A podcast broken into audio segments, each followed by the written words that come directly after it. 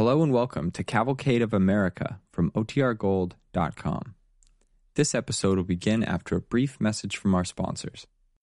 When you need mealtime inspiration, it's worth shopping Kroger, where you'll find over 30,000 mouthwatering choices that excite your inner foodie. And no matter what tasty choice you make, you'll enjoy our everyday low prices, plus extra ways to save, like digital coupons worth over $600 each week. You can also save up to $1 off per gallon at the pump with fuel points. More savings and more inspiring flavors make shopping Kroger worth it every time. Kroger, fresh for everyone. Fuel restrictions apply. This episode is brought to you by La Quinta by Wyndham. Your work can take you all over the place, like Texas. You've never been, but it's going to be great because you're staying at La Quinta by Wyndham. Their free bright side breakfast will give you energy for the day ahead. And after, you can unwind using their free high speed Wi Fi. Tonight, La Quinta.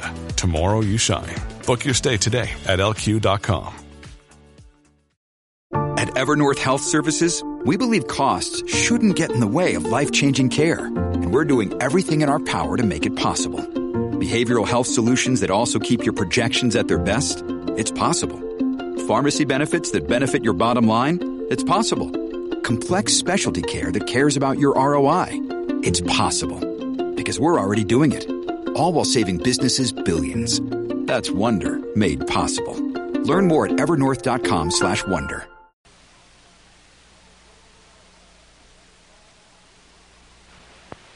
The Cavalcade of America, presented by DuPont.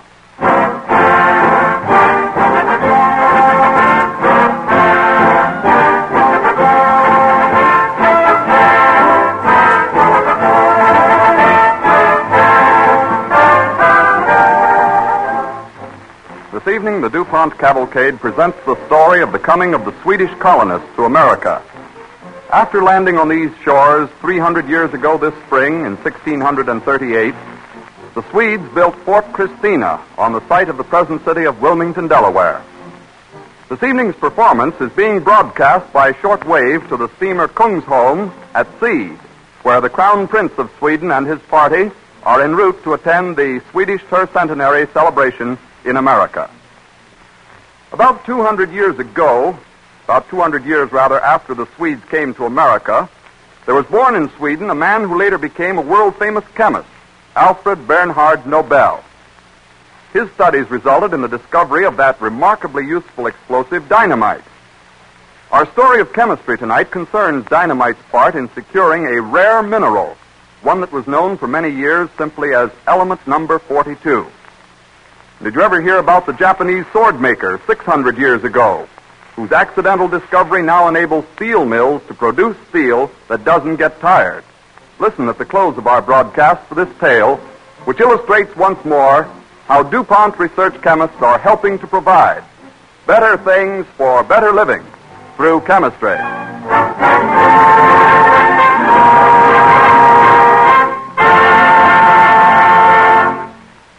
Tonight's dramatization is based partly on material supplied by Kathleen Paul, whose current novel, Mural for a Later Day, has its historical setting among the early Swedish colonists in America. As an overture, Don Voorhees and the DuPont Cavalcade Orchestra play a special setting of Victor Herbert's ever popular waltz, Kiss Me Again.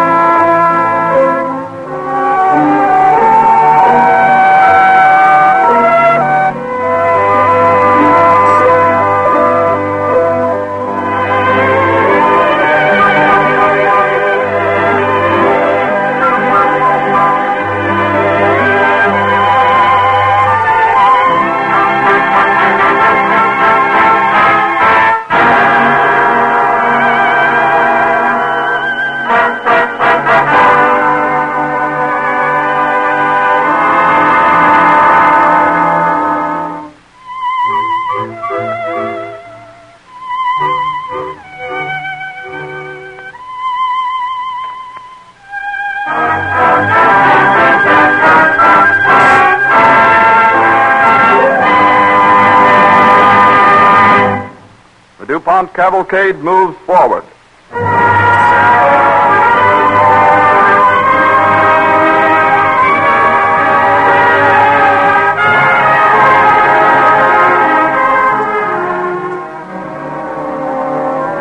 On the 28th of August, 1609, Henry Hudson, from the deck of his ship, the Half Moon, was the first white man to gaze on the shores of the state of Delaware.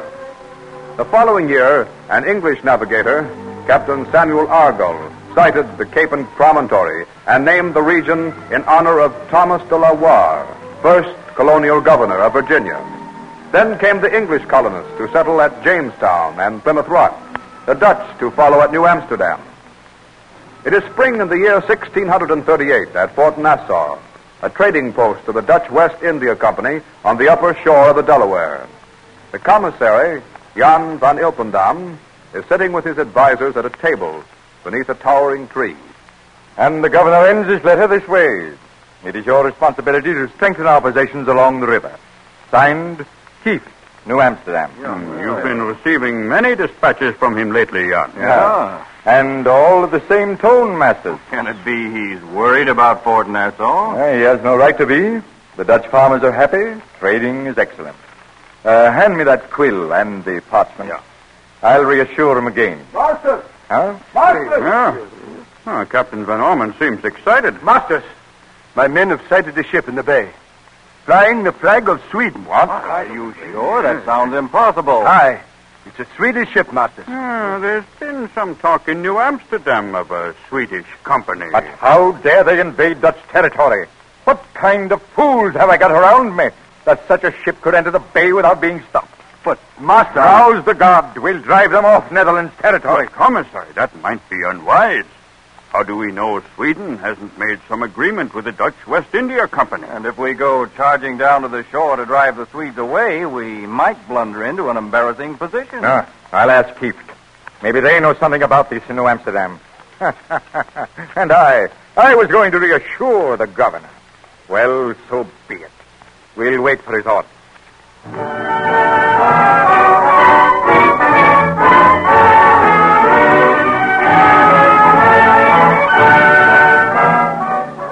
the meantime, Governor Kieft had learned from the directors of the Dutch West India Company that a company of Swedish colonists had been dispatched to the New World. In charge of the venture was Peter Minuit, who had formerly been a director of the Dutch West India Company at Fort Amsterdam, on what is now Manhattan Island, New York. Governor Kieft dispatched a sharp note protesting the Swedish action in care of his commissary at Fort Nassau. On receiving it, Van Ilpendam, his counselor Van Fleet, and their escort hastened to the spot where the Swedes have nailed their coat of arms to a tree and are now surrounding two newly erected blockhouses with palisades. We're looking for Peter Minuit. Yes? Why, why, Van Fleet, my friend. Oh, I haven't seen you since you were governor of New Amsterdam, Minuit. Yeah. We come as representatives of the Dutch West India Company. This is the commissary at Fort Nassau, Jan van Ilpendam. Oh. You must meet my commissary and my commander. Uh, Huygen. Yes? Uh, Kling. Put down your axes and come here. You plan to settle on these premises? You see for yourself. Every man is busy building Fort Christina. You called us Minuit? Uh, yes, Huygen.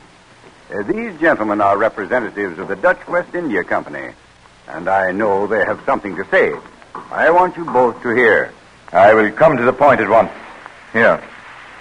Read this dispatch from Governor Kieft of New Amsterdam, if you please. From the governor of New Amsterdam. Hmm. Uh, we do hereby protest against all damages, expenses, and losses, together with all mishaps, bloodshed, and disturbances, which may arise in future time therefrom, and that we shall maintain our jurisdiction in such manner as we shall deem most expedient. well, The governor has a right to protest. uh, Huygen. Yes? Give me our treaty with the chief. Certainly. Here. Uh, thank you. Listen, masters. To the Swedish company, lawful control of all the land between Minquist Kill and Bombay Hook, as well as the territory from Minquist Kill to the Schuylkill. And there are their five totem marks. We made that treaty as soon as we anchored the Kalmar Nyckel. The Netherlands won't recognize an Indian treaty. Don't try to make me believe that. I made the one which gave the Netherlands New Amsterdam while you were still a counting house clerk in The Hague. Ah. They recognize that treaty. To be consistent, they'll have to recognize this. Tell that to Governor Kieft. If you think Come, Ron. for one, come. It'll be wiser if we return to Fort Nassau for the present. You show good judgment, Van Fleet. We can all trade peacefully. Even now, our other ship, the Fogelgrip, has gone to Jamestown to trade with the English. Don't be too optimistic, Minuit. You haven't seen the last of us yet. Give the order to march. Company, march!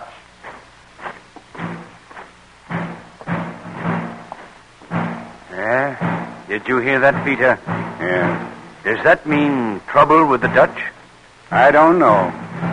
But we're here, and we're going to stay here.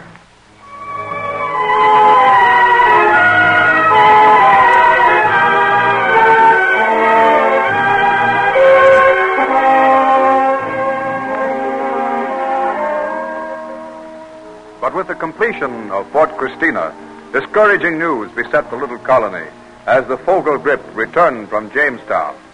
Michael Simonson, its mate, reported that the English had refused to recognize New Sweden and would not trade. At this, Peter Minuit resolved to return to Sweden for much needed supplies, only to perish in a storm off St. Kitts in the West Indies. Then the Swedish government dispatched a second expedition, including a group from Finland, to the New World in 1639. The new governor, Peter Ridder, mismanaged the affairs of the colony. And one day in 1643, he sits gloomily talking with Hendrik Huygens in his cabin at Fort Christina. Would it not be wise for you to greet the two ships which have just anchored, Governor Ridder?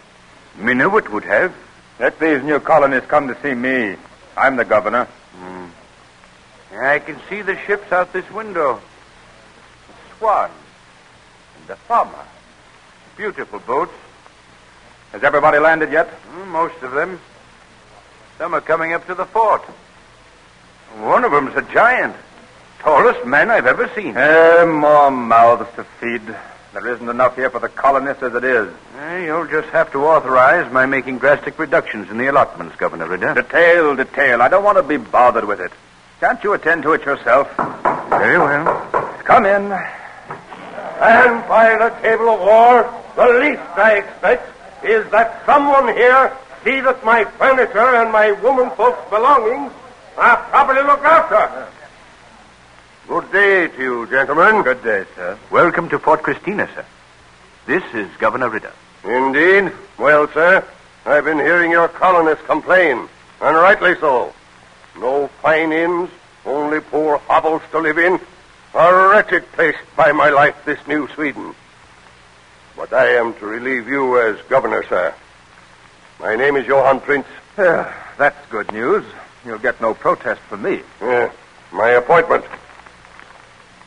To our beloved subject, the noble and well-born. Uh, here, you read it. Too many nice things for me to say about myself.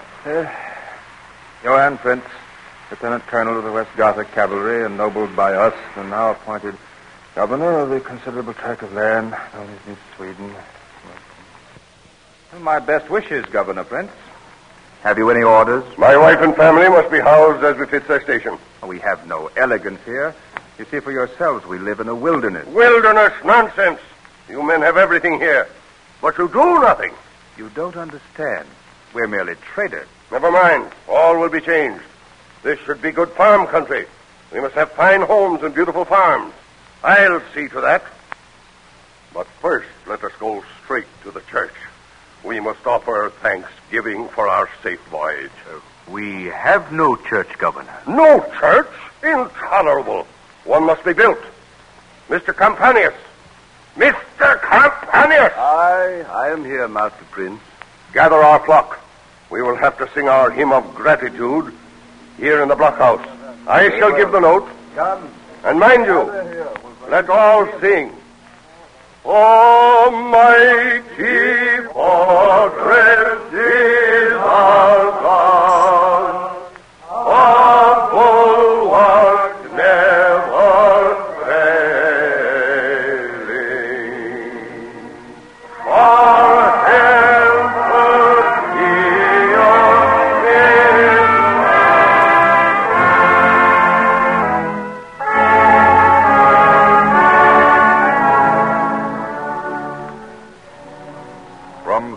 1643 to 1653, Johann Printz's commanding presence and inflexible will brought confidence to New Sweden.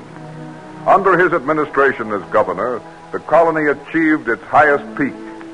The governor's home, Printzhof, was the most magnificent house between New England and Virginia. One afternoon, Governor Prince and his wife are talking with the Reverend Johann Campanius and a distinguished Dutch explorer, David de Vries, at Printzhof.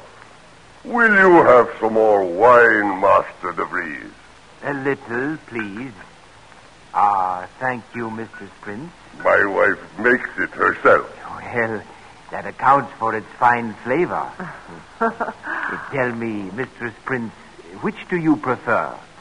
The new Sweden or the old Sweden? Neither, Master de Vries. God, fifteen, wife. What do you mean by that? Please, your Johann. You're. Huh? Oh, well, well, come, come, speak up, speak up. Oh, it's just that sometimes, Johann, I think we use the word Sweden too much. When it no matter, no longer matters, really. Mm. The old world, all that, we've left behind us. We're in a new land now, and we have new lives to make. Mistress Printz is right. Her point is well taken. Like the wine in our glasses, Master de Vries. We made it, and we enjoy it. That's how we feel about our colony. Why, I'm proud of my husband. Everyone along these shores knows about the governor's work. I've tried to do the best I could. Look out of that window, Master de Vries. You see a great and beautiful country. You see homes, farmlands, boats on the rivers, and rich timber in the forests. We have every reason to be happy, leaving this heritage to coming generations. Yes? What is it, Hilda? Master Huygens, see the governor. Have him come in by all means. This way, Master. Thank you. Governor, I have important news. Ah, well, well, the indomitable Huygen. Ah, the news can wait. Now you must meet Master de Vries. Hendrik Huygen is my most trusted counselor. How do you do, Master Huygens? You are David de Vries, the Dutch explorer? Yes. I'm glad to know you. Thank you. Governor, may I have your ear privately a moment? What, why? What reason is there? It's urgent, Governor. And necessary. Oh, very well. Look after our guests, my dear. Of You'll course, excuse Johann. me. Certainly, Governor Printz. Now then, Hagen, what is it? One of my men was hunting two days ago in a forest. He saw Dutch troops building a fort down the river right here in our colony. I couldn't tell you in front of the police. By the table of war, man. Is this true? I fear it is, Governor. How many Dutch soldiers did your man see, Huygen? Not many. He was driven away by one of the sentries. They're calling it Fort Casimir. Hmm. We could easily capture it, Governor. Else it will split our colony. We'll be isolated from our key fort at Elfsborg. Such a victory would be short-lived, Hagen. Remember this. We've got to be diplomatic with the Dutch always. They'd overwhelm us if they sent an army down here to retaliate. Then what'll we do, Governor? Let them have their Fort Casimir. Much good it will do them. If we seize it, we'll only bring about a war. We need more men. I know, Governor. Much as I hate to leave, I must. I'm going back to Sweden for help.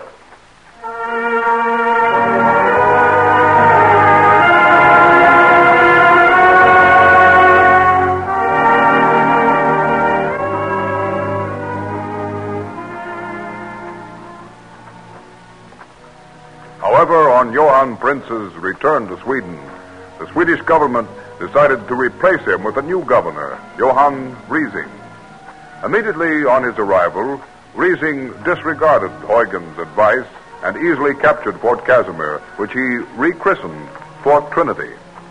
In New Amsterdam, Peter Stuyvesant vehemently protested. For the following two years, Johann Risingh strove to strengthen the stature of the colony in a land seething with trouble. One stormy evening, he is sitting with his counselor, the aging Huygen, in his two-story mansion on the banks of the Brandywine River. The storm is just about over now.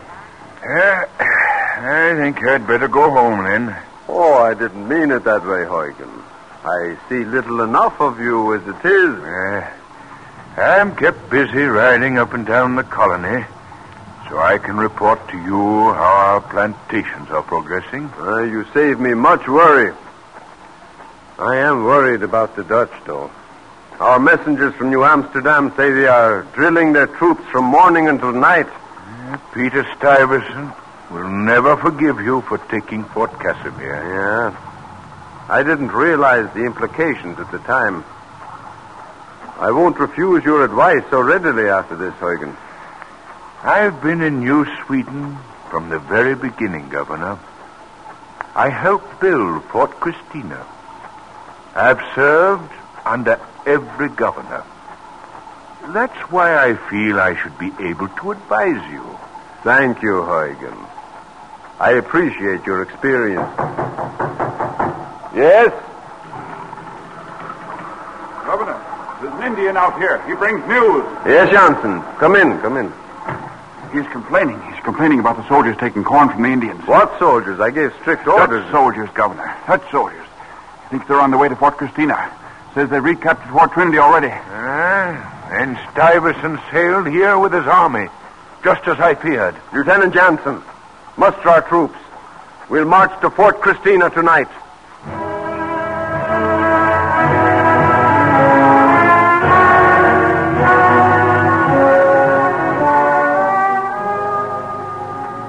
As the morning mists curled over the Delaware River, the Swedish soldiers manned every loophole in Fort Christina, waiting. Governor Risingh, Henrik Huygen, and Lieutenant Janssen stand near the stockade gate as Governor Peter Stuyvesant and his escort enter the fort under a flag of truce.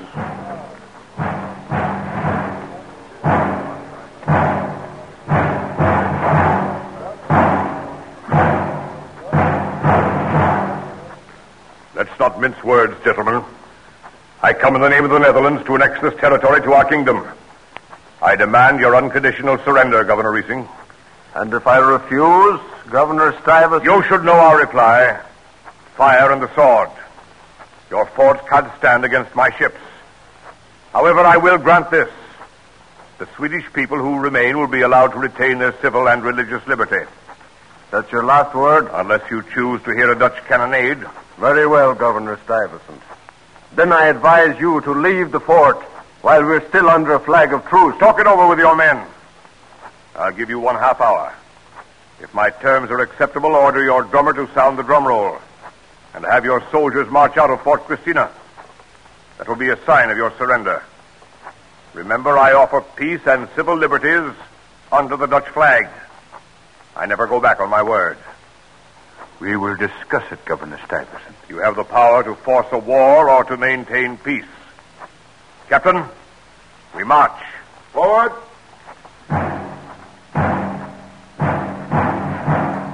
Lieutenant, shut the gate behind him. At once, Governor. I'll have the sergeant pull down that white flag. It was a mistake to raise it. He said we'd have civil and religious liberty under Dutch rule. Now, what if he did? That means we could go about our lives in peace. You'd better not stay here when we open fire, Governor. Blockhouse is safer. This is a crisis, Governor Risingh. Think before you plunge us into war. This is no time for thought. It's time for action. We'll all suffer if we go to war. We can't submit to Stuyvesant. Resistance is futile. Minuit, Ridder, Printz, they all realized it. You would have a new flag over our colony. The flag is nothing. It's ourselves that matter. We have a chance to build a great civilization here at Fort Christina. In peace. Yeah. Yeah, that's true. We can't progress if we keep up this enmity with the Dutch. We came to America to make progress. Very well. Lieutenant, assemble your soldiers to march out of the fort. Order the drum roll. Yes, Governor. Hello!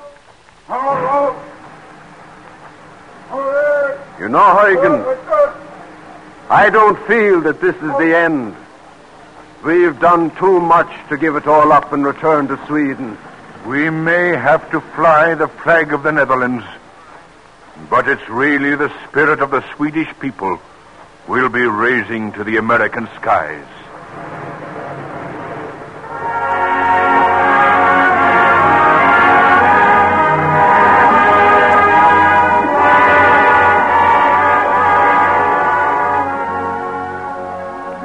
These Swedish colonists contributed to the rise of the state of Delaware, first under their own sovereignty, later under the flag of the Netherlands, then England, and finally our own United States. Swedish resourcefulness and effort forms a contributing chapter in the development of American character. Sweden was the first world power to recognize our newly born republic after the War of Independence. This evening, DuPont salutes the Swedish people who have come to this country and have contributed to its greatness in the cavalcade of America.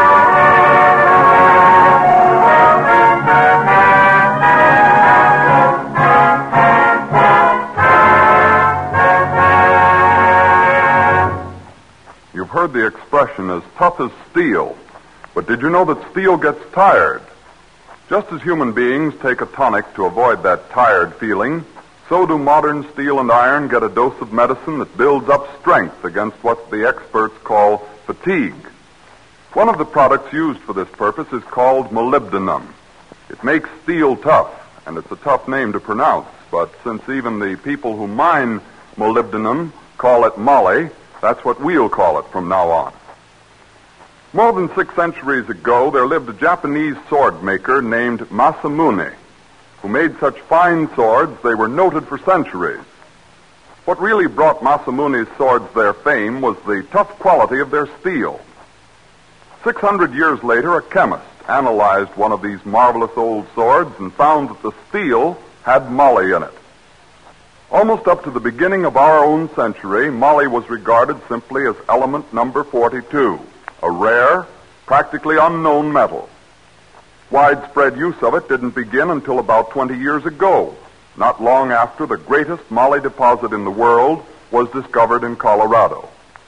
Bartlett Mountain in the heart of the Rockies is almost a solid mass of this valuable ore. The metal itself is distributed in very small amounts throughout solid granite rock, and the only way of getting it out is to pulverize the granite in the mountain. That's where the DuPont chemist comes in, because the chemical product dynamite is the only practical tool to use in obtaining the ore. About once each month, a great chunk of the mountain is blasted into pieces which are carted away and crushed up in the mill nearby. A few years ago, more than 110,000 pounds of dynamite were set off in a single blast. This dislodged some 750,000 tons of ore, said to be the greatest underground shot ever set off in this country.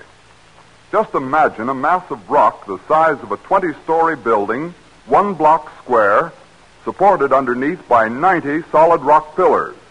All these pillars were loaded with DuPont dynamite. Then the switch was pushed, and the mountainside crumbled into bits. That's how chemistry starts moly on its way to serve you, as for instance in the durable, lightweight steel that goes into your automobile. Alloys containing moly combine great strength with lightness. They're tougher and have greater wear resistance. The DuPont company itself uses moly in a unique process for bright zinc plating which DuPont chemists developed as a big step forward in protecting metal objects. The story of Moly adds up to another apt illustration of the DuPont pledge better things for better living through chemistry. We've received many letters asking why, in our stories of American pioneers, we've not dramatized the life of the founder of the DuPont Company. So next week we will present the story of Eleuthère Irénée DuPont, founder of the company which now bears his name, as the concluding broadcast in this present series of the Cavalcade of America. This is the Columbia Broadcasting System.